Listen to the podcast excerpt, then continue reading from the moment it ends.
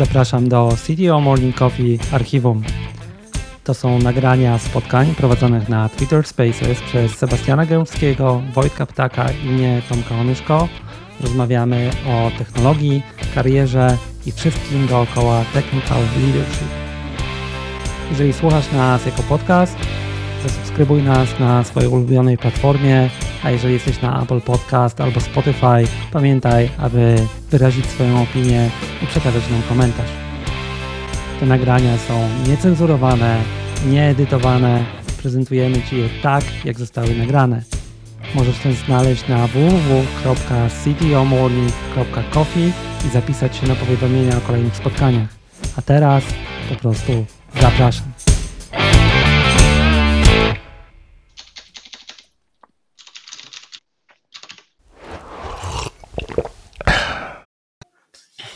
Goście w maskach.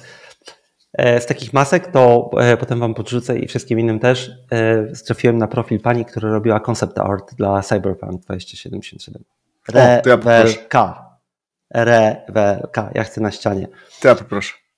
I tym Jeszcze pozytywnym akcentem kolejne bru. Witamy wszystkich. Witamy serdecznie. Tomaszko, Sebastian, człowiek z hakierami i Wojtek.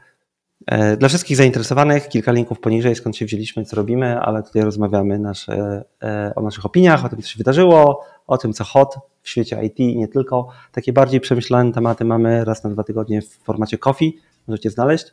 Mały disclaimer, jak coś tutaj mówimy, to nie bierzcie tego zbyt poważnie, w szczególności jeżeli jesteście prawnikami. E, odcinamy się od wszelkiej odpowiedzialności i nie mamy żadnych porad inwestycyjnych. Dzisiaj dwie trzecie z nas ma Katar, więc jest dodatkowy feature. Ale warto wiem, słuchać. Coś powiecie. Ale, Ale warto, warto słuchać. Właśnie. E, dzwoneczek. Dobrze. Bru, no to już tradycja. Tydzień minął, albo nawet dwa tygodnie. Hot takes, co tam znaleźliście. By the way, był taki e, request, żebyśmy nagrywali częściej. To zastanówcie się. Dobra, no to ja mogę zacząć. E, chciałem uciec od sztucznej inteligencji, ale nie potrafię. Nie udało się. Więc nie udało się tym razem. E, więc no ja chciałem powiedzieć, że prawie zachwyt i wielkie, wielkie, mm, wielkie zdziwienie, to chyba nawet, ponieważ Google opublikował paper i całą stronę i wiele prezentacji na temat swojego nowego modelu, czyli Gemini, dziecko współpracy DeepMind i Google'a. DeepMind, przypomnę, powolutku staje się już Googlem e, w związku z decyzjami biznesowymi. Ej, zostaw im tożsamość, no. E, próbuję. E, I mamy taki model, który został opublikowany w kilku wersjach. Oczywiście, jak to bywa po prezentacjach Google, nie wiemy do, końca, gdzie i kiedy możemy się spodziewać jakiejś wersji. Z tego, co możemy przeczytać, mamy wersję nano na urządzenia mobilne. E, w tym tam jeszcze jest chyba takie dodatkowe, jeszcze bardziej obcięte e, na urządzenia mobilne starszych generacji, więc to będzie mógł być model lokalny. Mamy e, właściwy ten model i mamy model ultra. I internet zawrzał właśnie po publikacji paperu, który porównywał ultra i GPT-4 i tam w, w kilkudziesięciu metrykach Google chwali się, że faktycznie GPT-4 e, jest gorsze o kilka procent. Chyba ci wejdę A... E, w słowo. Bo internet to nie zawrzał po przeczytaniu paperu, bo nikt go nie przeczytał, nie? No dobrze, powinienem się. E, tak. Wyszło piękne demo. I to demo było faktycznie ciekawe. I żeby nie przedłużać i tutaj zostawić do oceny, okazało się, że to demo było całkowicie, jak to się mówi po angielsku, stageowane, czyli ukartowane i e, tak naprawdę nic z tego, co zobaczyliśmy, nie jest właściwym produktem. E, ja tylko obserwowałem z ciekawości, dodam swój komentarz i idziemy dalej, że obserwowałem e, skok wartości akcji Google był dosyć mocny, natomiast odpowiedzi rynku, niewidzialnej rynku, ręki rynku nie było aż tak mocnej, więc mogę powiedzieć, że no zawiodłem się tutaj bardzo mocno tym, co Google pokazał faktycznie nie jesteśmy przyzwyczajeni do tego, że może przynajmniej w innych firmach, że jeżeli coś się pokazuje, to tego nie ma albo nie będzie. E, I to jest coś, o czym rozmawialiśmy już też podczas ostatniego BRU. Istnieją produkty Google, na które cały czas czekam, pomimo tego, że demo było na przykład na początku tego roku. To mój hot take tego tygodnia. Sebastian. Co? Ja myślę, ja że. To czekaj, nie, nie, nie, nie, nie. Nie możemy tak łatwo nie odpuścić tak Google'owi. Nie, nie. Najlepszy komentarz do tego e, całego wydarzenia to podesłał mi, pamiętam, Sebastian jako link do Twittera, gdzie jeden z panów napisał, że fajnie, że inżynierowie z Terano znaleźli gdzieś pracę. Tak, tak. No, tak. to ewidentne było, tak. Tak, tak. No wiesz, bo to jest... Ten sam skill. Nie, bo, nie bądźmy tak miętcy. To nie można tak przepuścić Google'owi, wypuścili paper i mamy tu pełno nadziei. E, poznęcajmy się chwilę. Że tam, żeby było jasne, bo oni... Znaczy ja nie wiem, szczerze, moja opinia jest tylko jedna taka, nie wiem co Google myślało, nie? To znaczy E, wypuścili to i to było wiadomo, że internet ich rozszarpie za to, nie? Jak to wyjdzie. E, najlepiej, że potem sami już, znaczy przynajmniej tyle zrobili, że nie szli w zaparte, tylko wypuścili e, blog, nie? na którym powiedzieli tak, zrobiliśmy to tak i tak. Nie? Ale właśnie to nie jest tak, że ten blog wyszedł wcześniej i że nie, to po prostu... chyba nie tak mi się wydawało, że ten blog wyszedł równolegle z tym wideo i oni po prostu nie widzieli w tym nic złego, albo nie widzieli w tym nic drożnego. Tu zadziałała chyba jakaś taka korporacyjna bezmyślność totalnie, że ktoś może mieć z tym problem, że tam zupełnie latały inne prompty, że został wycięty czas i że tak. Projekt wygląda inaczej. Bo to w ogóle nie jest tak, że to wideo było całkiem fake, tylko to jest, żeby wszyscy wiedzieli, to było tak, że jak tam podstawili kaczuszkę i powiedzieli powiedz co to, nie, to tam z 10 promptów szło pod tytułem jeżeli dostaniesz kształt jak kaczuszka i będzie niebieska, to napisz, że to jest kaczuszka, nie? E, tak samo w paperze jest porównanie, mogę powiedzieć właśnie porównanie tych modeli i się okazuje, że e, wybierano sobie, e, porównywano dwie rzeczy, bo wybierano w zależności od metryki takie podejście, które Gemini stosowało w lepszym świetle, tak powiedzmy. Więc tak, co najmniej tak, tak. połowę tych metr, które, z którymi Google się chwali, można by faktycznie e, wziąć krytycznym okiem i wyrzucić. E, e, natomiast mamy faktycznie model, który przynajmniej zbliża się do GPT-4, więc to jest taka ciekawostka. no dobrze, że Google coś wypuszcza, e, dobrze, próbują. Tutaj faktycznie trochę chyba marketing poszedł za daleko, bo chyba było ciśnienie, to co powiedziałeś, żeby coś pokazać, żeby rynki tam odreagowały i tak dalej. E, no ale Google spodziewałbym się więcej od ciebie. Ja mam z tą sytuacją dwa problemy i to nie dotyczą tylko Google, tylko są bardziej generyczne i to jest pierwszy problem jest taki, że w momencie ten pro, produkt LLM jest produktem bardzo eterycznym, czyli coś, za co ty płacisz, w ogóle jest to diablo ciężko ocenić z perspektywy użytkownika końcowego, ta ocena jest bardzo subiektywna, może wynikać, dla jednego prompta może to działać świetnie, dla prompta z innej domeny na przykład może to działać zupełnie inaczej, to jest jedna rzecz, a drugi problem jest taki, że to, co kupiłem dzisiaj i uważam, że nawet w moim case sprawdziło się świetnie, za tydzień może działać już zupełnie inaczej. I to widać nawet w przypadku ChatGPT, tam mamy do czynienia z tym tak zwanym laziness, czyli tak naprawdę, żeby trochę oszczędzić na compute, e, pewnych rzeczy ChatGPT odmawia na zasadzie zrób sobie, zapisz sobie searcha, a nie wymaga ode mnie tego, żeby ja ci odpalał agenty. Ale wiecie, tak... że tak, ale bo ja dokładnie jeszcze chciałem to, że mieliśmy taką predykcję, przyznaję się, że ja ją powiedziałem, więc jestem do niej przywiązany w którymś brunie, że kiedy e, ChatGPT dojdzie do tego, że lepiej pić kawę i grać w pasjansa zamiast odpowiadać na te głupie pytania o API, nie? No i patrzcie, kilka tygodni później ChatGPT mówi RTFM. Dolar zdecydowały. Dobra, słuchajcie, bo właśnie przyspieszmy, bo, bo długo jedziemy. Jak sztuczna inteligencja, to się rozgadujemy. E, ale niestety ja też mam coś o sztucznej inteligencji. E, jest jeden serwis, który znalazłem, który mi się strasznie spodobał, nazywa się Ground News i to była chyba najszybsza decyzja zakupowa, jeżeli chodzi o subskrypcję, jaką miałem w, ostatnich, w ostatnim czasie. Czym jest Ground News? Ground News jest agregatorem wiadomości. I teraz ta agregacja, na czym ona polega? Polega na tym, że wyszukuje, zbiera generalnie z tym wiadomości z różnych sajtów w internecie, publicznie dostępnych, syntetyzuje je, a w ramach tej syntezy dokonuje analizy takiego politycznego skewness tej wersji newsa, która jest opublikowana na danym serwisie, żeby ocenić, czy ona jest prawicowa, lewicowa, w oparciu o, no pewnie jakoś znowu wytrenowany model, wiadomo, sztuczna inteligencja, e, uwypukla biasy, czyli na przykład jest w stanie porównać syntetyzowaną wersję, nazwijmy to lewicową, centrową, prawicową i uwypukla, ok, to w wersjach lewicowych na co jest kładziony jakiś nacisk. Oprócz tego, no daje wiadomo referencje do źródeł, czyli skąd są, skąd jest dana wiadomość, ocenia factuality, czyli na podstawie jakichś historycznych postów, postów tak naprawdę, na ile dane źródło jest zgodne z faktami, a na ile pojawiają się tam tezy, nazwijmy to bez pokrycia.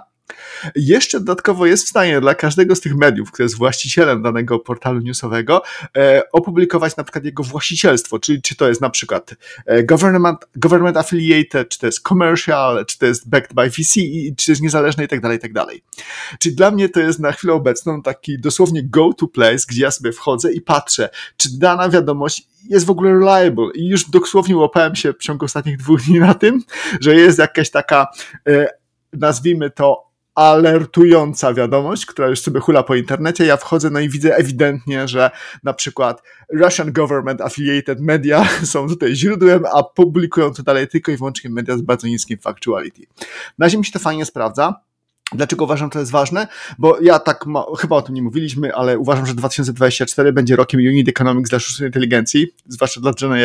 Będzie masakryczna masakra e, tych e, pomysłów, które były troszeczkę przestrzelone, a uważam, że akurat ten case jest bardzo użyteczny, bardzo przydatny i no i tak powiedziałem, ja za to wysłupałem trochę za skórniaków, żeby za to zapłacić. Także bardzo mi się podoba, polecam Ground News, rzućcie okiem. Tutaj kudosy, potwierdzam kudosy dla Sebastiana za znalezienie tego. Ja rzuciłem nie okiem, nie używałem. E, jedna tylko taka albo dwie uwagi z mojej strony, e, ale skrócę swoją część za to. E, nie wróżę im sukcesu dużego. Wiesz, trzymać się będzie i tak dalej. Dlaczego? E, bo to się źle sprzedaje, nie? To znaczy, wiesz, y, dobra dobrze sprawdzona informacja, nie alerting news i tak dalej, źle się sprzedaje, jeżeli chodzi o dystrybucję, nie? Więc wiesz, to jest to, jeżeli ty znalazłeś i ten, e, zaglądasz tam, to jest ok, nie? Teraz pytanie, jak, e, jak średni Kowalski ma na to trafić, nie? Bo z założenia taki dobrze oceniony news z takimi informacjami będzie mniej dystrybuowany i to jest przekleństwo naszego świata. Tak Myślę, że ludzie są już zmęczeni tym, wiesz, bullshitem. Pamiętasz, e, mieliśmy taką dyskusję chyba ze dwa lata temu, my obaj, e, gdzieś tam tak. veracity as a, as a product, prawda, jako produkt. Tak. E, I że to jest coś, na co jednak byłby ten need. Ale to jest dobra, dokładnie ci prawo do swojej opinii. Spoko. Ja, nie, znaczy, jest... ja, mhm. ja, im życzę, życzę dobrze, chodzi mi tylko o to, że wiesz, że to jest to przekleństwo takie, że tego typu produkt jest trudniej sprzedawalny niż bullshit, nie? E, więc Bez pewnie zapłacę, żeby ich wesprzeć. Jest e, mniej, wiesz, jest mniej kolorowy, e, mniej strzał dopaminy i zmusza, zmusza osobę do myślenia, bo ja tak. jeszcze chciałem dodać, że jest bardzo ciekawy ten plan a, najwyższy, który ma też agregację tematów, które według, według właśnie tego portalu nam umknęła, który, z którymi powinniśmy się zaznajomić, więc to jest bardzo ciekawa opcja. Ja jeszcze nie patrzyłem, ale sprawdzę, bo dla mnie e, ten produkt musi być uzupełniony, jeżeli jest to super, o plugin do przeglądarki, nie? który mi to pokazuje on the site, tam gdzie ja widzę news. I wtedy nie wiem, czy nie ma to... pluginu już.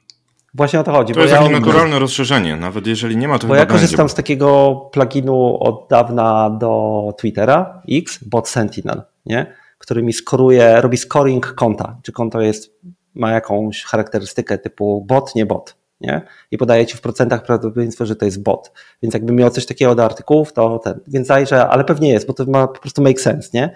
I wtedy jak to jest dostępne, wiesz, tam gdzie ja widzę news, a nie, że ja muszę wejść na ten site, to jest o wiele lepsze value proposition, tylko tak mówię, nie? Bo produkt jako prawda to by było w ogóle super, też by się totalnie nie sprzedał. Community news to pokazują ostatnio super sprawa. Ja, ten, jestem w community Notes, sorry. Ja jestem, widzę jak to działa, to w ogóle jest super, ale ostatnio mieliśmy tam. Dobrze, żeby nie przedłużać, ja mam krótko w tym tygodniu, bo trochę mnie choroba wyłączyła.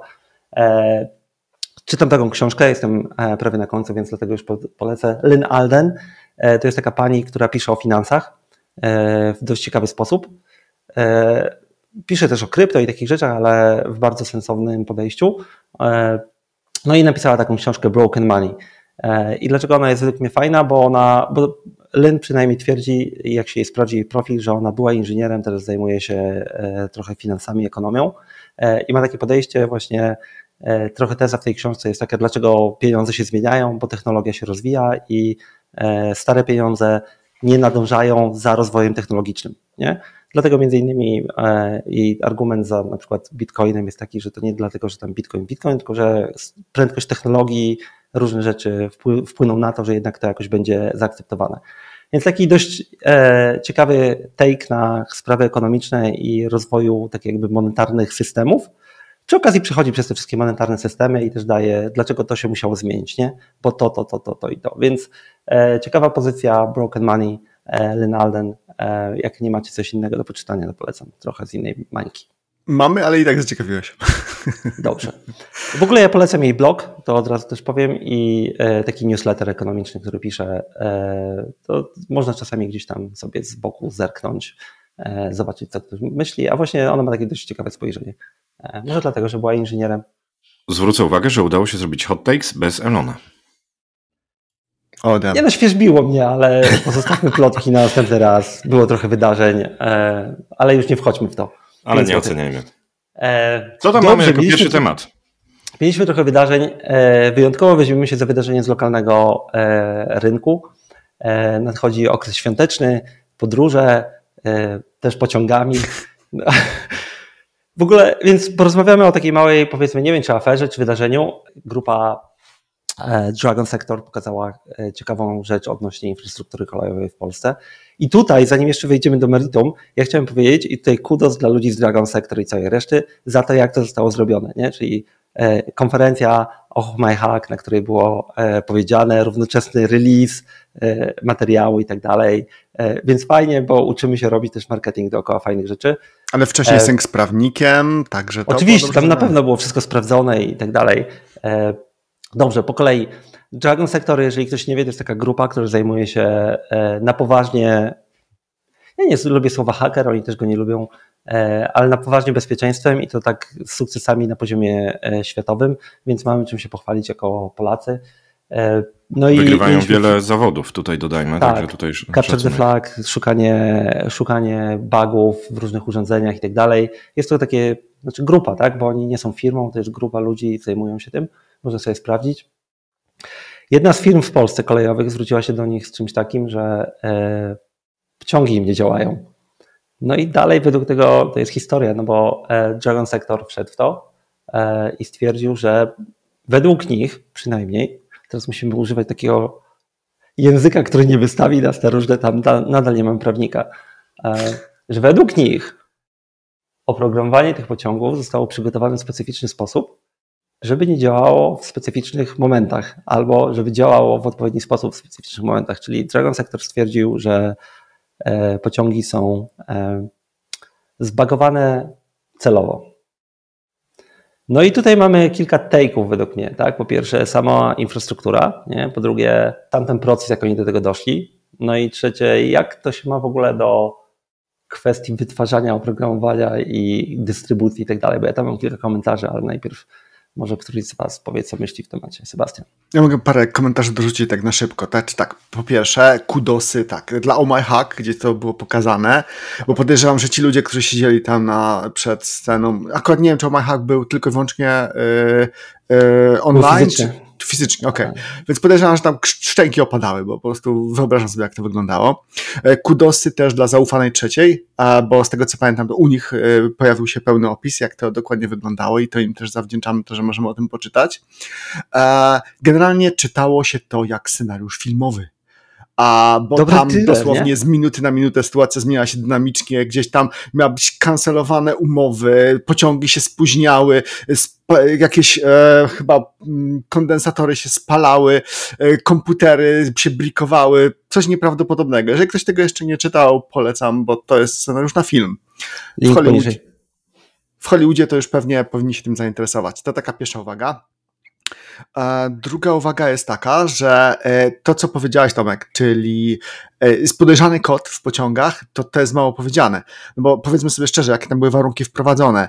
E, firma, która była producentem tych pociągów, czyli Nevak, oprócz tego, że sprzedaje pociągi za dosyć grubą kasę, wiadomo, pociągów się nie sprzedaje na miliony, tylko na, raczej na sztuki, to jeszcze ma co konkretne pieniądze z serwisowania tych pociągów. Co znaczy konkretne pieniądze? No tam kontrakt serwisowy to był bodajże wartość, ten, który wygrał, czyli 20 kilka milionów. na wagu 22 miliony złotych. Więc mhm. to są naprawdę poważne pieniądze. E, I teraz e, te warunki, o których e, jest napisane w artykule, o których było na prelekcji, to są warunki typu, to są ify, że jeżeli w konkretnej lokalizacji pociąg stał dłużej niż x dni, te konkretne lokalizacje, tam jest lista tych lokalizacji i to są warsztaty serwisowe konkurencyjne WAG-u. więc których chyba każdy może sobie parę klocuszków ze sobą złożyć.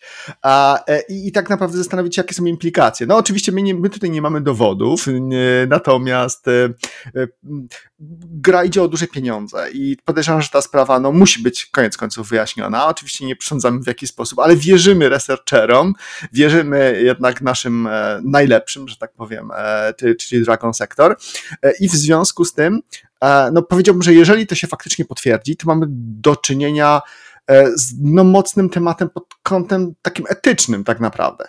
Czyli jest sprzedawany jakiś produkt i tak naprawdę w tym produkcie jest coś, co nawet nie jest jakimś vendor lokinem, tylko jest jakąś pasożytniczą, e, nie fair praktyką, która e, możliwości wykorzystania produktu później. No bo wyobraźmy sobie, że równie dobrze można wprowadzić warunki typu a okay, ktoś sprzedaje ci telefon i ten telefon ma się automatycznie popsuć, na przykład po, po dwóch latach, albo ma e, popsuć coś innego, na przykład z czym się łączy, jakiś inny sprzęt, tylko i wyłącznie po to, żeby wygenerować potrzebę kupienia nowego. Akurat ten scenariusz, który teraz wymyśliłem, czyli popsucie telefonu, to pewnie spowodowałby negatywny sentyment, więc może to nie, nie byłby najlepszy strzał pod kątem marketingowym. Natomiast no, no jest to temat gruby. E, inny taki, szybki wniosek to jest taki, że w ogóle e, moim zdaniem mamy duży problem, jeżeli chodzi o complexity czasami, bo e, jak tak czytałem sobie o tym serwisie, 20 tam chyba tysięcy stron instrukcji, operacja serwisowania, która polega na rozłożeniu wszystkiego, w ogóle sam koszt tego serwisu, który jakby 22 miliony, no to też z czegoś 22 wynika. 22 miliony, o ile dobrze pamiętam, jest chyba za 11 e, pociągów, tak? Ale mimo wszystko, to są naprawdę... Nie ma znaczenia, Sebastianowi chodzi o to, jak skomplikowany nie, jest Nie, nie, chodzi mi o skalę kosztu naprawy jednej jednostki, bardziej na tej zasadzie.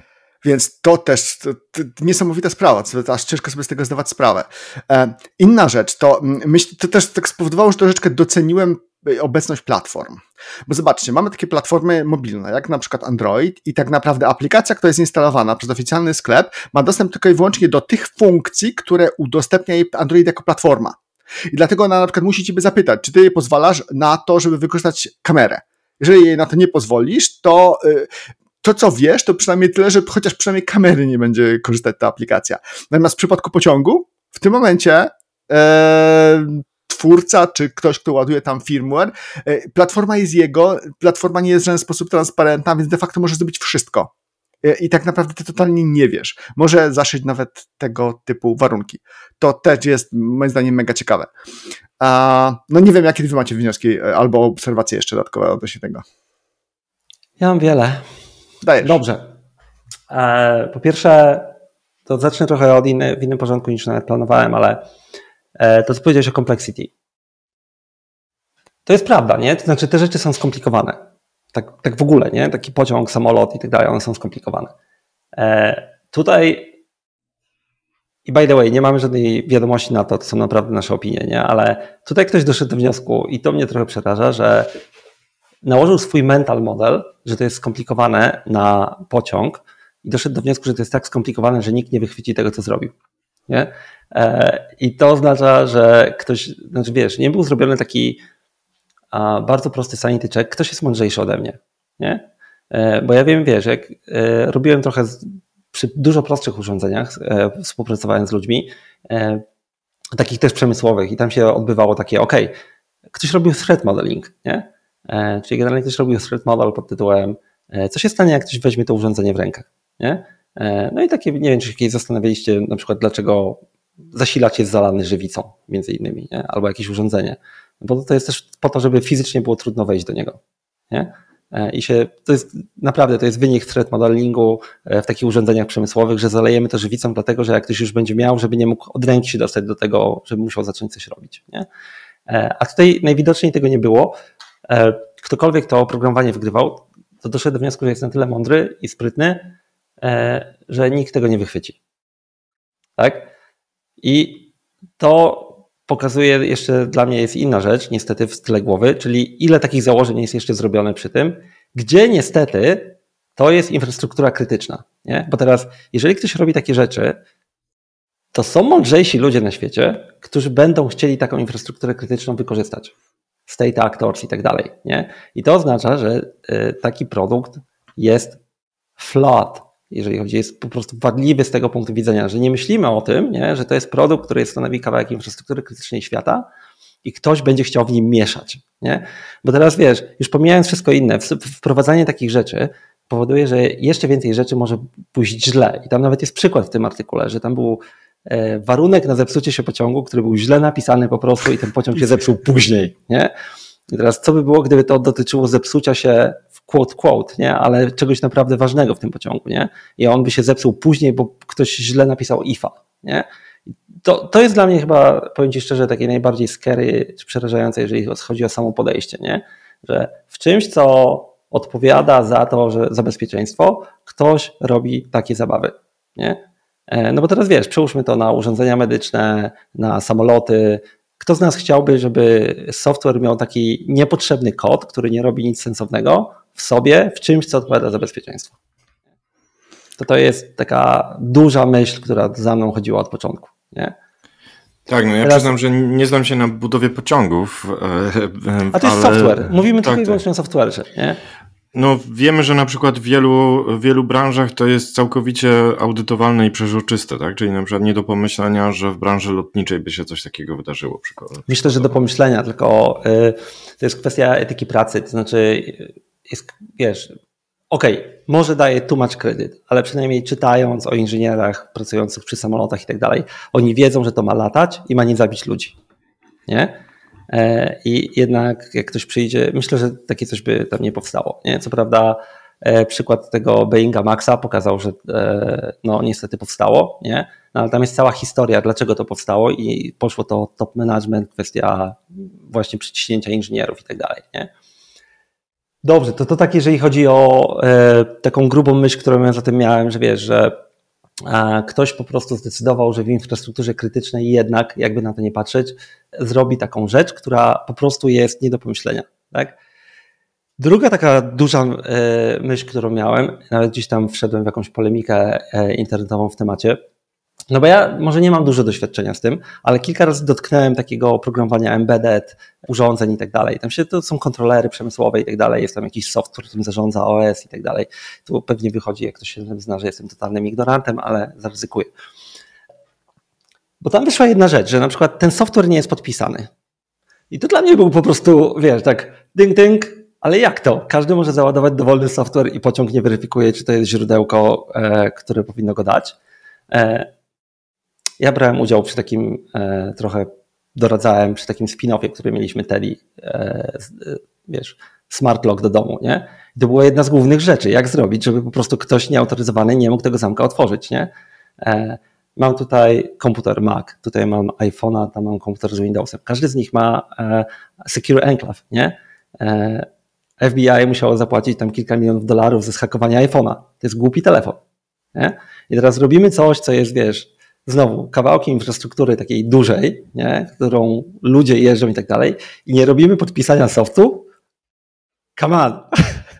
A to po, nie? niepodpisanie softu to jest ta z ich linia obrony, jeżeli chodzi o Nevak, że ktoś no Właśnie, a to jest już następna rzecz, bo to jest to, co się wydarzyło, nie? czyli e, Dragon Sector e, w ogóle ja bym, znaczy film to chciałbym zobaczyć, ale nie polski. Przepraszam, polska kinematografia i tak dalej. Chciałbym zobaczyć hollywoodzki film, Netflix, słyszysz nas? Chciałbym zobaczyć hollywoodzki film o Dragon Sector i tej rzeczy, nie? Bo może daję too much credit e, dla chłopaków z Dragon Sector, mam nadzieję, że nie, ale oni, żeby wyjść z tą prezentacją, to dokładnie musieli przejść, muszą wiedzieć, że ich linia jest solid, e, musieli się z prawnikami zgadać i tak dalej. W Gazecie Prawnej mamy... ostatni jest artykuł o tym, naprawdę. Tak, bo z drugiej strony mamy e, dużą firmę z dużymi zasobami, która ma swoją reputację na linii, nie? Niestety, droga firmo, przepraszam, e, mam nadzieję, że mnie nie zbankrutujecie, ale wyszli z najgorszą możliwą linią obrony, nie? Jest taki klasyczny film polski, nie mam pana płaszcza i co mi pan zrobi, nie? No to mniej więcej zaliczyliśmy to samo. Wiecie co, ten soft był niepodpisany, nie udowodnicie nam, że to był nasz soft. Poszli na starcie z tym z 200-kilowym gorylem, no to się źle skończy. To się źle skończy, nie? Bo chłopaki z Dragon Sector powiedzieli, tak? E, my się znamy na tym. I e, tam potem e, Gladwin napisał artykuł, jak się da stwierdzić, czy soft był modyfikowany binarnie, czy nie, bo tam się pojawił też taki zarzut, że panowie sobie zrobili binarnie modyfikacje w kodzie, nie? już pomijając, no właśnie, Gladwin tam napisał cały artykuł, który pokazuje, to nie jest takie proste zrobić binarnie modyfikację w kodzie, żeby tak, żeby nie zostawić śladu, nie? więc da się to stwierdzić. Nie? Więc dla mnie to no, będzie to pewnie nie fair, nie? E, swoją drogą chciałbym, żeby ktoś pogadał, wyciągnął inżyniera, może pod, podrzućmy Georgiemu z Practical Engineering, nie? Niech weźmie, odezwie się do inżynierów tego i niech dostanie ich backstory anonimowo. Jak wyglądał ten proces pisania tego softu w tej firmie, nie? No bo dla mnie naprawdę to jest osobiście coś poszło zdrowo nie tak na etapie inżynieringu tej całej rzeczy. Nie? I może faktycznie się za bardzo angażuje, ale e, jak ktoś to robi z częścią taką e, typu właśnie samochód, pociąg, samolot, gdzie to jest życie ludzi są potencjalnie na linii, no to mam z tym problem, przyznaję. Nie? E, znaczy, ja bym dodał, że te całej pikanterii dodaje fakt, że dużo rzeczy jest zgłoszenie do ABW na temat e, manipulacji, e, manipulacji sprzętem, który tak naprawdę, wiecie, zagraża bezpieczeństwu, więc to jest bardzo ciekawe. Tylko cała, cała pikanteria polega na tym, że zawiadomienie na, do ABW dał Newak. Więc to jest bardzo skomplikowane, będzie się działo i będziemy na pewno mieli ciąg dalszy. To jest bardzo e, interesująca historia w ogóle właśnie z punktu widzenia biznesu, styku biznesu, technologii e, i decyzji właśnie te, tego typu, o których mówiliście, tak? E, więc no jestem szalenie ciekawy, jak to się dalej będzie rozwijało. No i wiesz, i tutaj właśnie co się może stać dalej? Bo mamy taką sytuację, że chłopaki z Dragon Sector zaliczyli fajny release, nie? Pokazali to, dobrze też zrobili, że szybko przetłumaczyli to w ogóle na angielski, puścili to w świat, było trochę głośno o tym. Jest. Dla nich to jest super win, będą znani z tego, e, będą robić prezentacje w różnych ciekawych miejscach. E, no i e, ustalmy, zyskali w tej chwili taką specjalizację, taka nalepka z ucha, którą niewiele ma w tym, ludzi w tym świecie, nie? więc jak ktoś będzie miał problem, to uderzy do nich, to tak swoją drogą. Nie? E, pokazali, że potrafią. Firma odbiła piłeczkę, powiedziała, nie mamy nasz, waszego płaszcza, to w ogóle nie nasz płaszcz, a w ogóle to nie płaszcz, tylko kurtka. E, I ktoś ją Dajemy zawiadomienie o, o kradzieży tak. płaszcza ktoś wrzucił kurtkę do naszego pociągu i my w ogóle nie wiemy kto, nie? I to jest według mnie błąd. E, no ale taką sobie linię ktoś im doradził. To się wytnie. Nasu Dragon Sector powiedział, wiecie co? A my mamy tutaj dowód istnienia tego płaszcza i pokazali swoją odpowiedź, co znaczy, że też mieli ją przygotowaną. Co ciekawe, ta odpowiedź już jest e, firmowana przez prawnika, a nie przez nich, nie? E, I też poszła medialnie i tak dalej. I teraz możemy sobie pospekulować, co się z tym wydarzy. E, ja zacznę. Pewnie się będę mylił, jak w wielu miejscach, jak mam takie spekulacje. Nie będzie procesu, to nie pójdzie do sądu. Bo ludzie mówią, że będą procesy i tak dalej. Według mnie nie będzie e, z prostego powodu. E, firma wie, że merytorycznie tego nie wygra, a jak pójdą do sądu, zacznie się merytoryka. I nie będzie Ten proces to jest chyba temat dosyć wtórny, bo to, to jakby ważniejsze, to się wszystko zacznie od tego, że na chwilę obecną e, firma SPS, to jest firma, która się nazywa, pełna nazwa tam e, gdzieś to mam. Y, serwis pojazdów szynowych. Dokładnie. Czy to jest ta firma, która, u, u której te pociągi były serwisowane i, i, nie działały, i to jest ta firma, która się właśnie do Dragon Sectora zwróciła. E, no ona tak naprawdę na chwilę obecną, e, jej kontrakty tam były zagrożone, nie wiem, czy w końcu były zerwane, czy nie, więc ona tu może być stroną, no ale przede wszystkim stroną mogą być koleje dolnośląskie, ale nie tylko, bo okazało się, że dotyczy to też jeszcze innych spółek Chinek, kolejowych tak. w całym kraju. No więc one miały konkretne straty, najdłuższe składy nie mogły mogły wyjeżdżać, musiały być ograniczone e, rozkłady. W związku z tym oni mają mocny materiał, żeby iść do sądu i po prostu odchcieć pieniędzy, grubych pieniędzy od Nebagu. E, I moim zdaniem, e, czy to się wydarzy? Moim zdaniem w jakiejś formie to się wydarzy. Tylko prawdopodobnie będzie taki moment ochłonięcia, że no okej, okay, no jak będziemy się z nimi procesować, to to potrwa 5 lat więc może tam dojdzie do jakiejś ugody po prostu. Natomiast no, tam grube pieniądze będą latały pewnie w lewo i w prawo.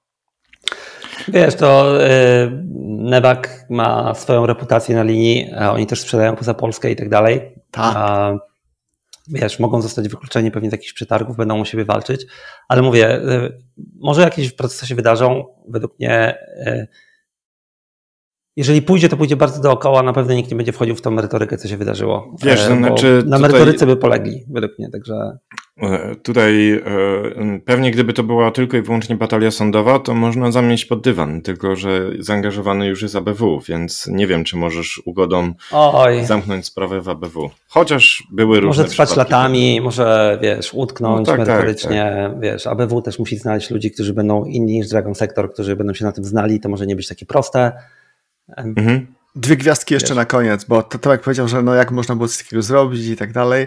E, jak dla mnie w tym wszystkim, w całej tej historii jest pewna doza nieprawdopodobieństwa, bo jak sobie na to spojrzymy, to jednak jakaś mała spółka serwisowa, to jest w ogóle, ja się strasznie dziwię, że to się wydarzyło, jakaś mała spółka, jakiś SPS tak naprawdę, o której w sumie też niewiele osób wie, jest jedną z wielu jakimś tam spółek Nie, w serwisowych. branży pewnie ludzie wiedzą, nie? ale my o nich nie wiemy. Ale de facto jakaś lokalna spółka poszła do no, jednych z najlepszych hakerów globalnie, specjalistów od reverse engineeringu, od dekompilacji, od... Ale czytałeś, czytałeś zaufaną trzecią stronę, jak oni ich znaleźli w ogóle?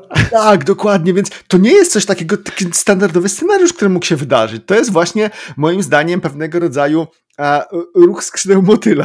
To jest pewnego rodzaju mocno dosyć e, fakt nieprzewidywalny. To jest taka pierwsza gwiazdka, a druga gwiazdka jest taka, że słuchajcie, prawda jest taka, że to nie jest jakiś e, przypadek dziwny elementu el- krytycznej infrastruktury, który jest, był zbyt udostępniony albo był zbyt narażony na jakieś ataki. Nie.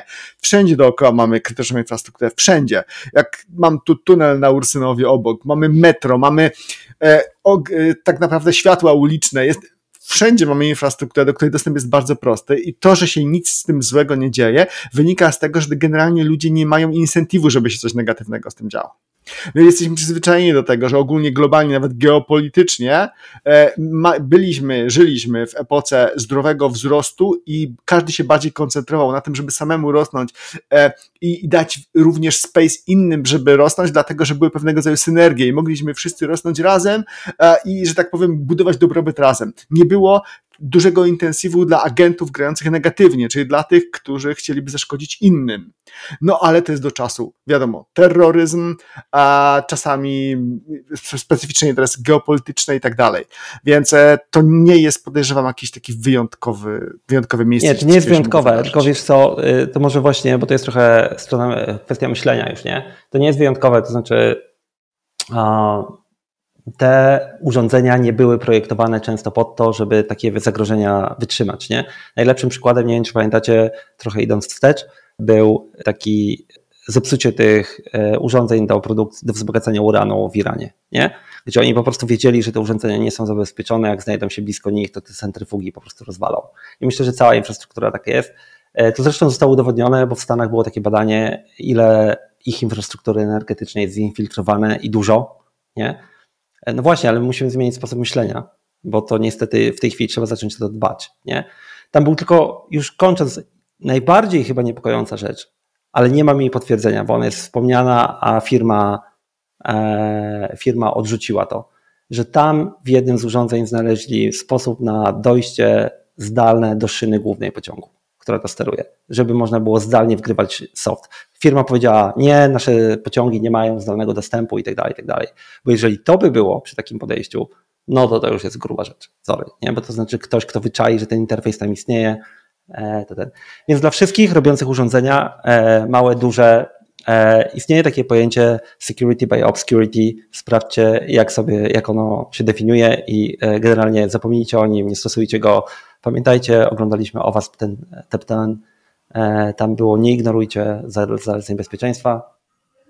Będziemy obserwować, jak coś się wydarzy. Ja bym jeszcze dodał, że nagrywamy to w momencie, gdzie e, cały czas chyba trwa największy atak chiński na e, e, infrastrukturę krytyczną Stanów Zjednoczonych. Nie możesz tak wprost dwa podawać tygodnie, nazwy dwa tygodnie kraju, po, bo po tym, jak prezydenci przybili piątki w San Francisco, więc to jest taka nie możesz podawać tak po prostu nazwy kraju, bo nadal nie mamy prawnika, pamiętaj. Aha, W szczególności dobrze. mówiącego po chińsku.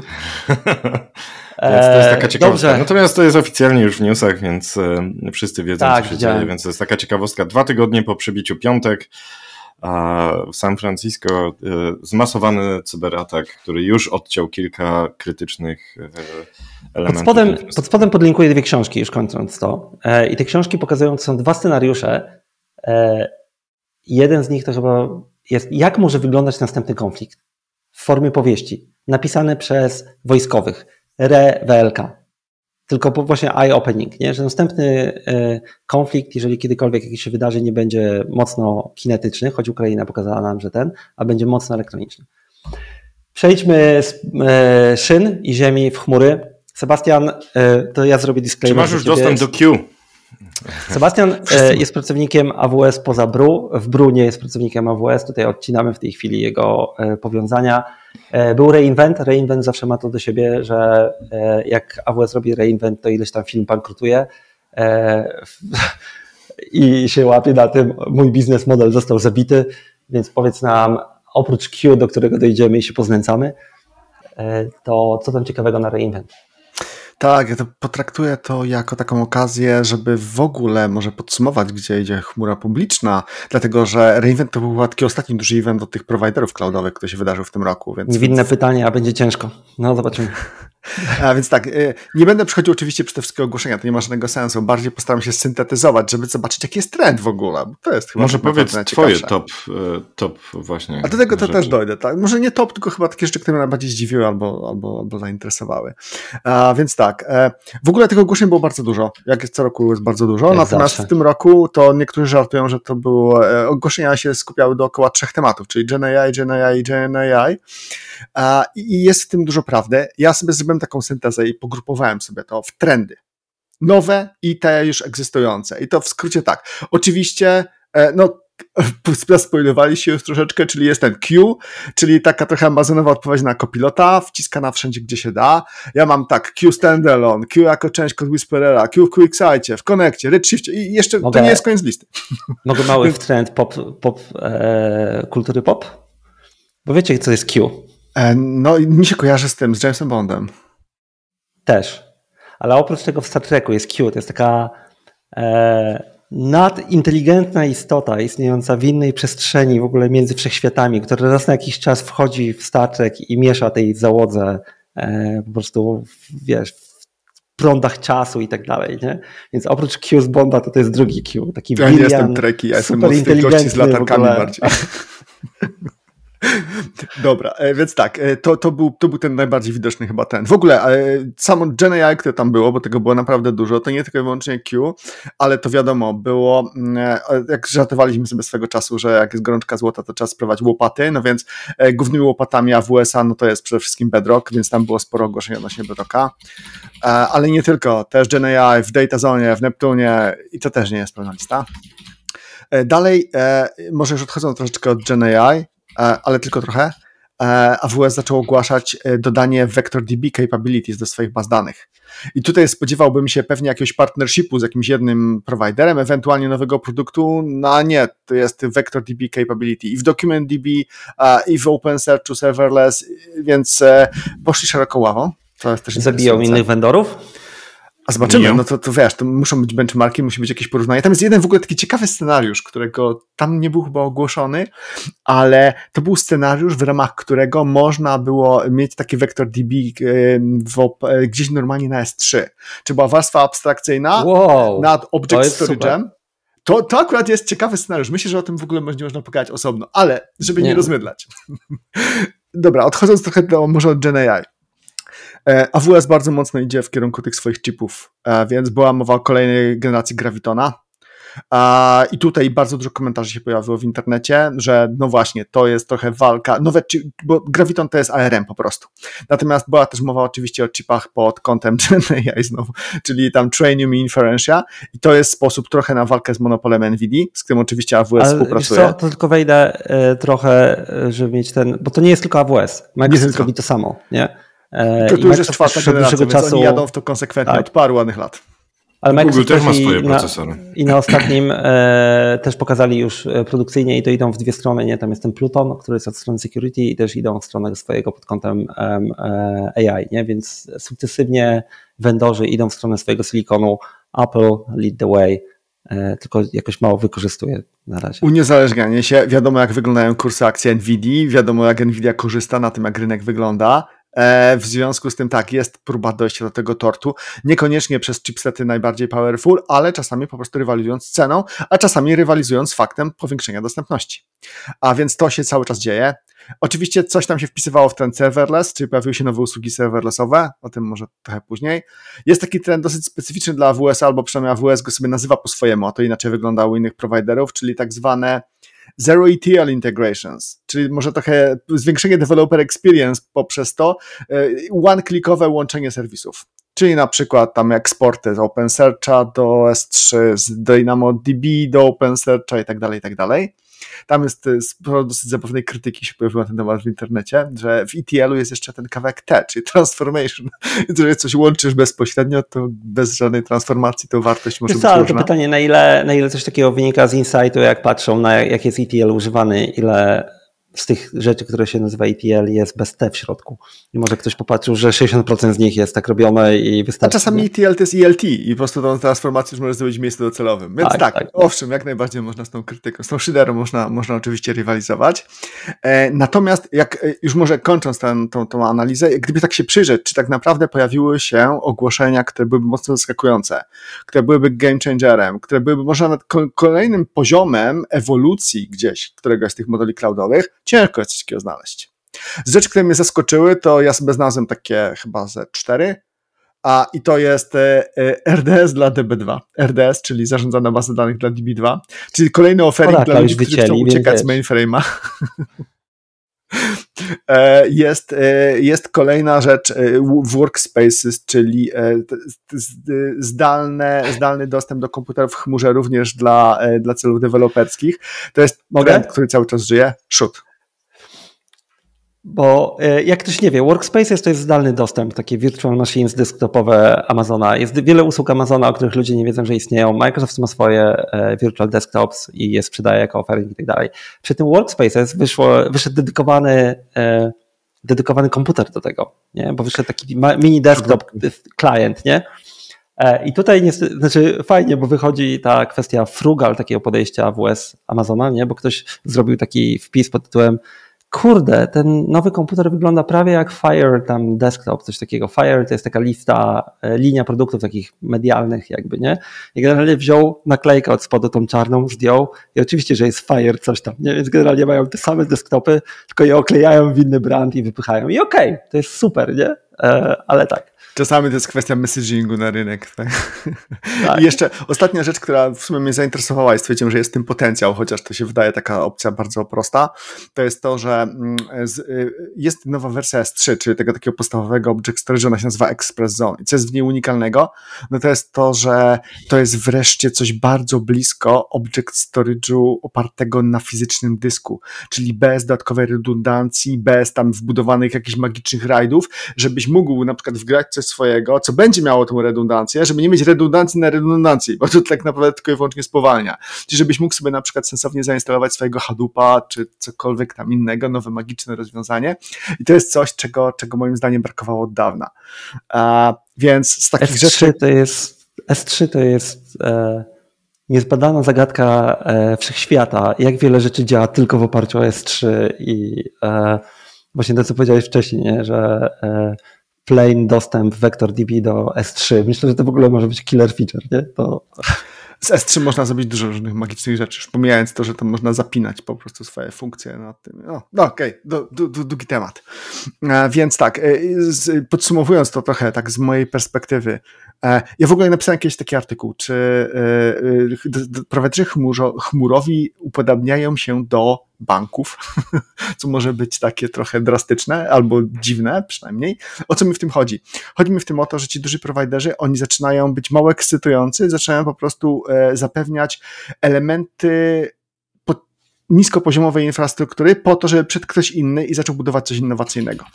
E, dlatego, że te wielkie firmy, one powoli zatraciły w sobie możliwość budowania czegoś innowacyjnego. Może zatraciły nawet świadomie, ze względu i bardziej się przyglądają właśnie jakimś małym innowatorom i są w stanie albo chcą ich wykupywać. W momencie, kiedy, bo tych produktów, tych ścieżek, jak można innowacje przeprowadzić, jest bardzo dużo.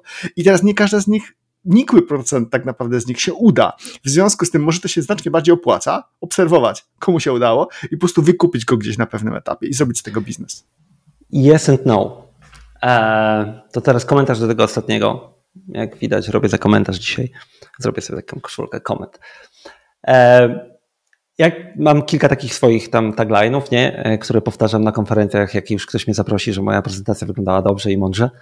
E, jeden z nich to jest takiego właśnie, wiesz, jest chmura i co jest poza chmurą dla każdego vendora. Tak naprawdę poza chmurą jest chmura innego vendora. Trzeba ją jakoś, to jest na poziomie infrastruktury, bo to co powiedziałeś, to jest prawda, to znaczy ile można wymyśleć nowych rzeczy infrastrukturalnych klocków, nie? To Tym właśnie bardziej, że to, większość klientów szuka tych samych rzeczy od znaczy, lat. Nie, widziałem statystyki, nie? Ale jakbym przyjrzeć się statystyce, to podejrzewam, że zobaczylibyśmy typową piramidę. 20% klientów korzysta z tych wszystkich feature'ów, 80% klientów siedzi na S3, EC i e, VM-kach, cokolwiek to się nazywa, nie? Może I sieci. używają i tak dalej, nie? I teraz e, na poziomie klocków infrastrukturalnych nie ma już e, wyróżnika. To znaczy, jak ja wymyślę taki klocek, to ja zbuduję taki klocek. On będzie gorszy, będzie miał gorsze API. E, ludzie od Amazona powiedzą, że Azure jest głupi, ludzie od Azure powiedzą, że Amazon jest głupi i tak dalej, i tak dalej. Nie? Ale na końcu będą mieli to samo. Nie? Zwłaszcza, że I... są te standardy, których de facto starają się trzymać. Tak. Po typu POSIX i, i tak dalej.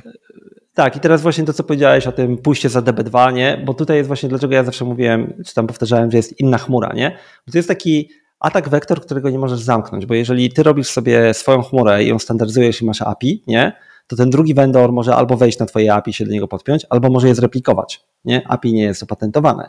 I to jest jeden, jedna z rzeczy, które jak wy tam nie siedzicie mocniej w Microsoftie, to to jest jedna z rzeczy, które Microsoft robi. Nie?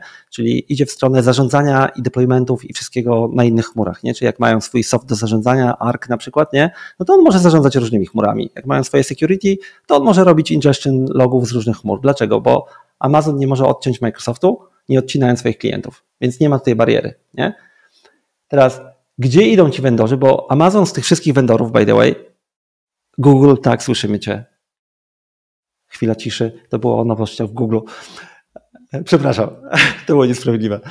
E, Amazon z tych wszystkich firm jest najlepszy w konsumowaniu tego, co powiedziałeś. Widzi, że coś działa, wypuszcza swoją usługę.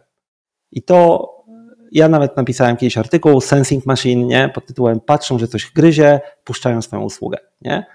Microsoft to z mojego podwórka, jak ja obserwuję, to co zaczął robić, to im się kończy ta ścieżka dokładnie, nie? To Microsoft zaczął iść w stronę e, wertykałów i rozwiązań, które mają coś robić, nie? Wiesz, e, logistyka, e, te wszystkie chmury for, e, finance, for e, commerce i tak dalej, nie? Czyli próbują robić to, że mają gotowe rozwiązanie pod gotowe industry, to jest ich ścieżka wyjścia z tego.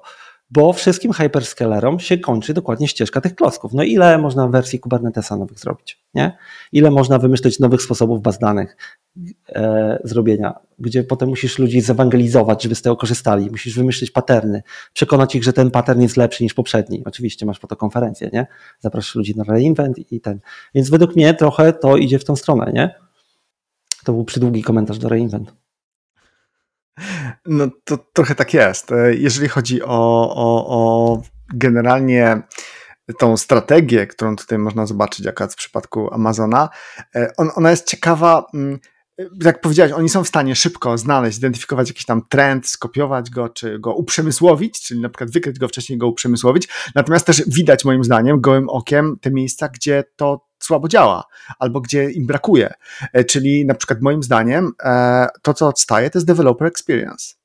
Czyli narzędzia muszą być e, wygodne, muszą umożliwić szybkie robienie czegoś, muszą być intuicyjne i muszą wspierać, pomagać, a nie przeszkadzać. I z tym, moim zdaniem, tutaj powinien Amazon trochę popracować nad swoimi rozwiązaniami. Wejdę no to jest coś, co jest natywne w Microsoftie, a Google próbuje ścigać. Widzicie, i to jest ciekawe, nie? Bo każdy z nas ma inny experience.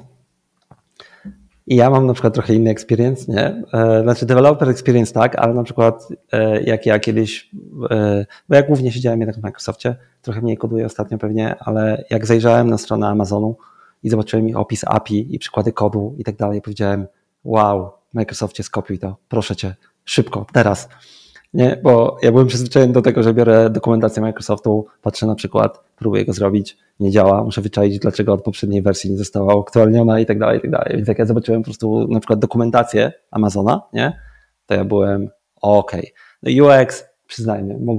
tak jakby ma swoją estetykę, nie każdemu pasuje. No ale, więc wiesz, to też jest takie, że zależy z czym pracujesz, ile to będziesz miał inną perspektywę na to, nie?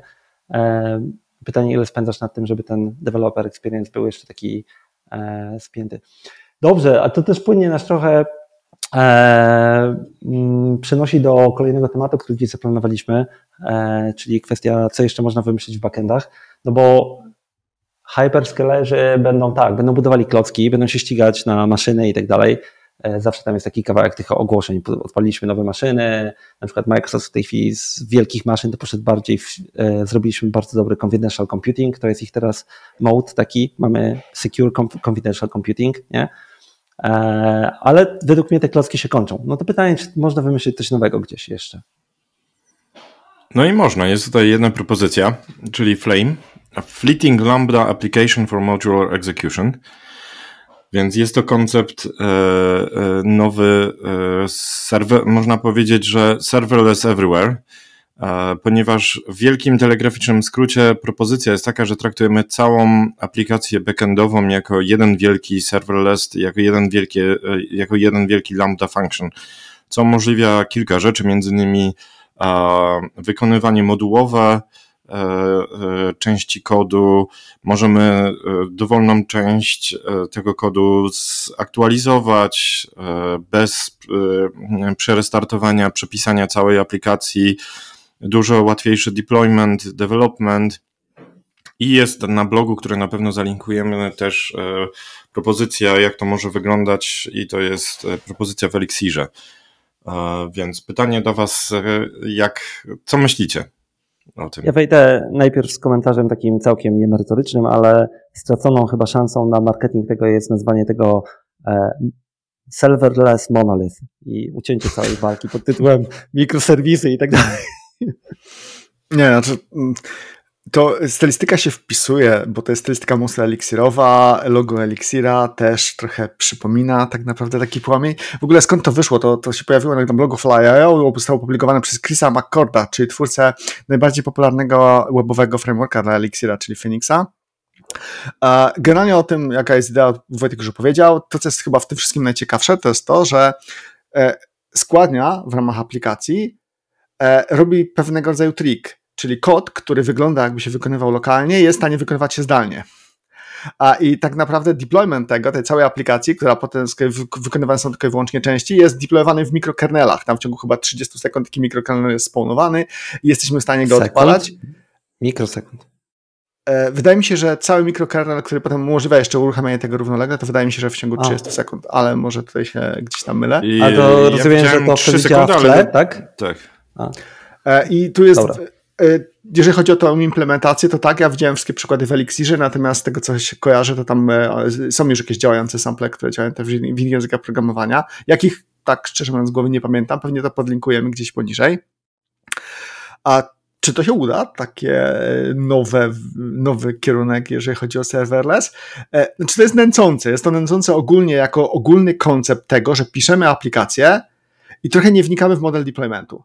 Czyli moglibyśmy teoretycznie tę samą aplikację sobie deployować w sumie jak chcemy. Czy gdzieś tam na jakichś twardych maszynach, na e, bare metalu, czy w e, wirtualkach, czy w kontenerach, czy właśnie w jakimś serverlessie. I to jest super. Powinniśmy się martwić tym, że chcemy pisać kod. No bo zobaczcie, jak idzie ewolucja backendów. Jakby co się wydarzyło, jeżeli spojrzymy na ostatnie 10 lat. Już może wejdźmy w etap po Kubernetesie. Wydarzył się Kubernetes, jakieś serwis meszek, które są kolejną warstwą abstrakcji, które niby coś dodały, niewiele dodały. Pojawiły się potem frameworki. Podział na domeny. Tak. Pojawiły się potem frameworki, które są Kubernetes aware, typu, nie wiem, Quarkus na przykład, e, które, no okej, okay, no dodały trochę nazwijmy to wygody. Ja akurat nie jestem akurat ze świata JVM-owego tak mocno, więc pewnie Wojtek tu będzie w stanie coś więcej powiedzieć. Ale poza tym, to ostatni trend to są przede wszystkim backend as a service albo stateful backend, stateful functions, czyli może takie trochę nowe spojrzenie na e, aktorów, no bo mamy, co mamy? Mamy tak, e, jest temporal, który daje coś takiego i zyskuje popularność. Ja ostatnio widziałem coś takiego, co się nazywa ingest, to też podobnie działa, takie stateful workflows. I teraz e, kto tego używa i do czego? I mamy taką ostatnią rozmowę ze startupem, gdzie jest doświadczeni ludzie, tak średnio 15 lat, właśnie już wcześniej robili startupy, pracowali w firmach produktowych. No i pytam się ich, ok, no macie tutaj produkt, na razie są w undercover mode, kompletnie stealth, więc nie mogę powiedzieć, co za produkt. Jak zaczynacie, czyli, czyli w ogóle jak wybieracie stack, w którą w tę chmurę idziecie, z czego będziecie korzystać. E, I oni od razu powiedzieli, słuchaj, w ogóle tam nie przejmujemy się jakimiś kontenerami, kubernetesami w życiu. My się chcemy skupić właśnie na jak najszybszym pisaniu tylko i wyłącznie funkcjonalności. Więc my idziemy w jedno z tych rozwiązań, o których powiedziałem tutaj. My będziemy pisać same funkcje, nie chcemy się nawet martwić cross-cutting concerns, typu właśnie jak cofnąć rozproszoną transakcję pomiędzy mikroserwisami, bla, bla, bla, bla. My potrzebujemy z czegoś, z czego się korzysta bardzo szybko, co nas trochę czasem poprowadzi za rękę, w czym będziemy mieli zbandlowane e, takie rzeczy, które byśmy musieli napisać i stąd wynika ta popularność na przykład Versela na frontendzie i teraz jest potrzebny ekwiwalent tego Versela na backendzie, no bo tego Versela z czymś integrować trzeba. Versel niby ma jakieś funkcje, które są oferowane przez partnera, to jest po prostu lambda. A więc, więc t, t, tak naprawdę, czy to jest jakaś wielka rewolucja? Y, to jest tylko i wyłącznie developer experience, moim zdaniem. Ale czy to nie oznacza końca ścieżki? Czy, czy w ogóle jest możliwa jakaś rewolucja tutaj dalej? Czy, czy... Ja nie widzę, szczerze mówiąc. Wiesz co, yy, z naszej trójki to pewnie ja mam najmniej doświadczenia, tak przyznaję się, taki coming out z codziennym kodowaniem w tej chwili, ale yy, wychodząc na trochę wyższy poziom, E, jak robiłem prezentację też znowu na temat, gdzie ja widzę świat pójdzie kilka lat temu, tam w okolicach 2018 roku, e, dookoła serverless i okolic, nie? tam używałem takiego pożyczonego e, tagline'u znowu, ale z którym się zgadzałem, bo to było pytanie, co to jest serverless, jak już się poruszamy dookoła tego, nie? I tam ta definicja była mocno zawężona, że wszystko jest serverless, jeżeli pozwala mi ponosić koszt tylko wtedy, jeżeli to działa. Nie? Czyli nie wchodzimy, czy to są funkcje, czy coś, tylko to jest generalnie, tam definicja szła, że aplikacja serverless to jest taka, w której nie ponoszę kosztu w chwili, gdy ona nie wykonuje działań, pomijając koszt storage'u. Nie? Teraz jak to będzie zrobione? I don't give a frack. Nie? E, I to jest właśnie to, to znaczy to co powiedziałeś, tych ludzi, którzy robili ten startup, to pokazuje, że oni już mają to dojrzałe podejście, nie? Bo tak naprawdę to naprawdę nie ma znaczenia, nie? Bo to jest tak, czy to pozwala mi działać w mojej skali, czy to pozwala mi robić mój biznes, e, jak szybko mogę iterować e, i ile mnie to kosztuje, nie? I teraz czy ja to zrobię na serverless i tak dalej, na przykład ja tam od strony AWS nie, generalnie wyszły ten Firecracker. Nie wiem, czy to w ogóle gdzieś poszło dalej, czy nie, nie? A jak sobie pomyślisz, ten Firecracker to jest, piszę kod tak jakbym pisał go na, na normalną wirtualną maszynę, odpalam to na mini wirtualnych maszynach, działa to jak serverless. Jak stuknę, odpali się, jak przestanę stukać, zamknie się. Nie? Więc e, ja nie wiem, czy wymyślimy coś innego, no będą iteracje na ten temat, no bo co jeszcze można wymyśleć? Nie? To też przynosi konkretne, wymierne korzyści z punktu widzenia prowajdera, bo w tym momencie już nie musisz utrzymywać pierdyliarda jakichś rodzin serwerów, nie musisz już upgrade'ować kolejnych generacji. Znaczy musisz to robić, ale jest to tak transparentne, że nawet ludzie nie zauważą, że przeszedłeś z jednej rodziny Migracja na kodu, nie? Mam kod, na VMC, mam kod na VMC, przenoszę go na taką usługę i ona dalej działa, nie mam dużego reengineeringu, nie muszę tego przemyśleć, przepisać i tak dalej. Konsultanci płacą w te, płaczą w tej chwili, e, klienci płacą. Dla mnie podstawowe pytanie to będzie takie, że o ile w przypadku takiej zwykłej gołej lambda, która z definicji jest serverless, powstał pewnego rodzaju standard, który umówmy się jest średnio zaadaptowany, czyli open function, to teraz właśnie pytanie, czy czeka nas również na przykład standard dla stateful workflows, stateful backends? Czy to będzie też tak, że po prostu pojawi się x rozwiązań o dużym developer experience, które nie będą ze sobą kompatybilne, e, i, I tak naprawdę one będą zwiększać vendor locking, bo w tym momencie wyjście z taką funkcjonalnością mocno zaszytą w różnych miejscach tego backendu, bo ogólnie to ten backend orkiestruje, a ty tylko i wyłącznie wrzucasz swoje funkcje, czy swoje jakieś tam snippety, to czy to nie będzie utrudniało e, potencjalnego przechodzenia pomiędzy, pomiędzy wariantami. A to jest takie trochę sasowanie tych backendów, mam wrażenie. Ja, ja mam e, jedną rzecz tutaj wrzucę jako komentarz, że mm, jako skalowanie, e, jako takie skalowanie od zera, to to jest fajny pomysł, tak? Piszę, praktycznie odpalam e, jednym palcem, deployuję z, prawdopodobnie ze swojego IDE.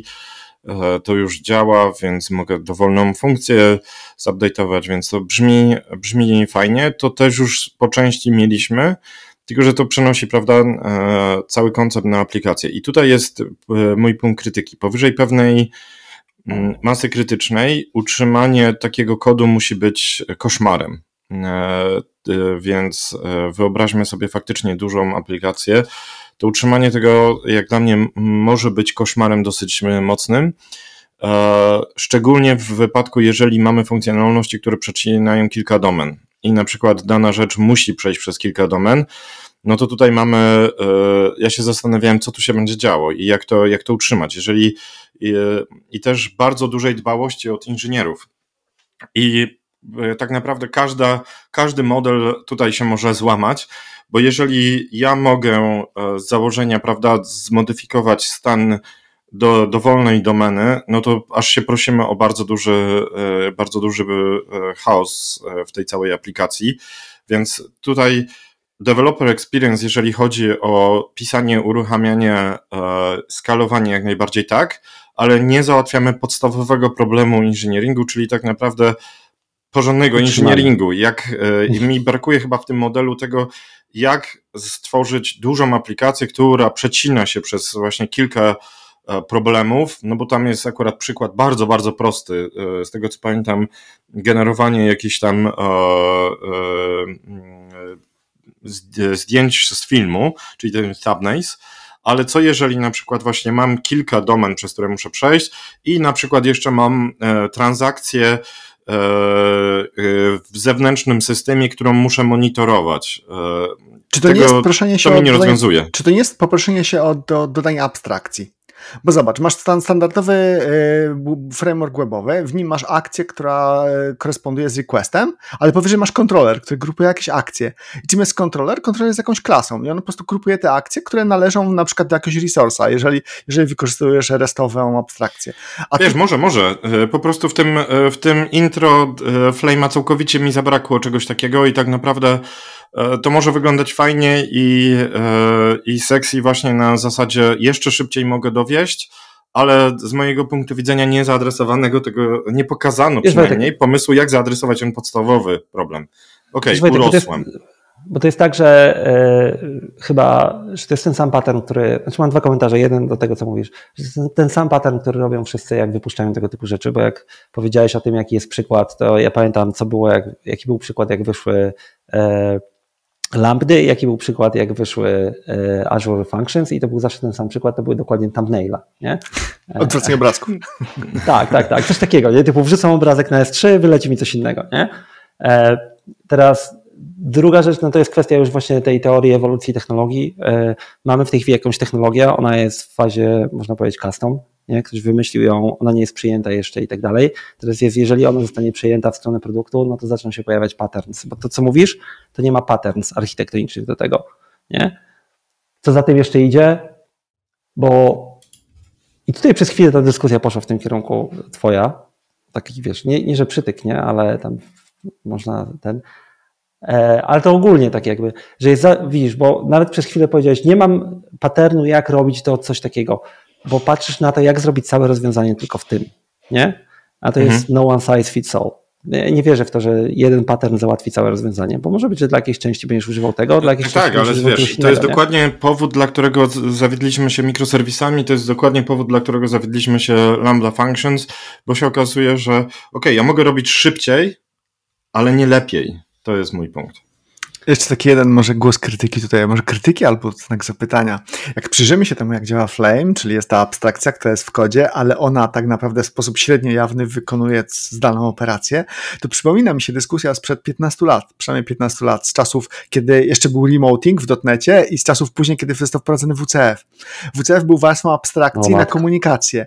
W ramach połączenia WCF-owego poprzez konfigurację można było wywołać sobie web serwis zdalnie, E, funkcję zdalnie, albo wywołać też coś lokalnie. I teraz była bardzo duża krytyka ze strony doświadczonych architektów, że tak się nie rozprasza aplikacji, nie, nie robi się distributed, czyli nie bierze się local call i po prostu się nie woła ich przez sieć, bo nagle coś, co działało naprawdę szybko, działa w sposób wręcz nieprzewidywalny, bo mogą się pojawić cascading, latencies i tak dalej.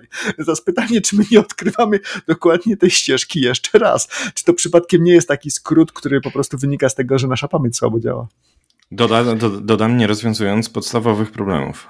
No i tutaj znowu wrzucając e, w trend e, pop culture, jest taki serial Battlestar Galactica i tam taki, takie motto, bardzo dobry serial, serial polecam. E, takie motto jest It all had happened and will happen again. I to dokładnie tak jest. To znaczy, wiesz, jak jesteś chwilę w tej branży, to tam co 15-20 lat widzimy to samo. Jak A, nawet WCF, częściej chyba. jak powiedziałeś WCF, to myślę, że powinieneś zrobić wstęp, co to jest, ale już nie idźmy w tą stronę. Ja tylko powiem, że jeżeli ktoś się nauczy teraz WCF, to jest bardzo dużo dobrze płatnej roboty. Zawsze byłem fanem. E, Ale tak, jest dużo rozwiązań, które w to poszło. W tej chwili mają problem z ludźmi, bo ludzie, którzy mają 40 lat, nie chcą już pisać w WCF-ie e, i się chcą nauczyć czegoś nowego, a nie ma młodszych, którzy znają WCF-a. Dobrze, panowie, wyszła trochę dłuższa rozmowa. Ciekawe, czy pojawi się kiedyś AI, które będzie e, obserwowało mnie, jak sobie tam kaszlę, za to przepraszam i powie, słuchaj, idź do lekarza, weź taką pigułkę. E, Pewnie w końcu się pojawi, pojawi. Ja miałem jeszcze jakiś komentarz ogólny dookoła Gen AI, ale sobie zostawię na następny raz. E, Ja tylko zaobserwuję jeszcze taką jedną rzecz, to też da timestamp, kiedy nagrywamy, ale mieliśmy jakieś tam wydarzenia polityczne w Polsce, zmianę rządu i tak dalej i to mnie nawet ten. Ale widzieliście salę kinową? Same flicks. Tak. To powiem wam, że to jest chyba coś nowego na skalę świata. E, W życiu czegoś takiego nie widziałem. Ludzie siedzący w kinie, oglądający Sejm, e, jedzący popcorn. E, Nie wiem, czy to dobrze, czy źle, ale warto odnotować, bo myślę, że to pierwszy raz się wydarzyło gdziekolwiek. Czas odpowie. Czas odpowie. Dlatego żadnych komentarzy politycznych, ale chciałem odnotować to jako wydarzenie, bo naprawdę myślę, że tutaj zrobiliśmy jakiś nowy krok w kierunku systemów politycznych. Nawet Amerykanie tego nie wymyślili. Amerykanie mieli na- dużo gorszą e, sytuację ostatnimi Dobrze. E, zbliżają się e, narty i inne rzeczy. Śnieg właśnie znikł. Spotykamy się za dwa tygodnie e, w Bru. E, w międzyczasie śledźcie nas na Kofi, tam czasami trochę bardziej poważnie i merytorycznie. Następne będzie świąteczne. Tak? Zobaczymy. E, Ja mam czapkę Mikołaja, mogę założyć. E, Zrobi się jakieś tło, Sebastian zrobi każdemu z nas inne. Nie śpiewam kolęd. E, No tak, ja też nie. E, Nie chcecie, żebym śpiewał kolendy. Także do zobaczenia. Do zobaczenia. Dzięki za dyskusję. Cześć, się. Pop, pop culture. Hej.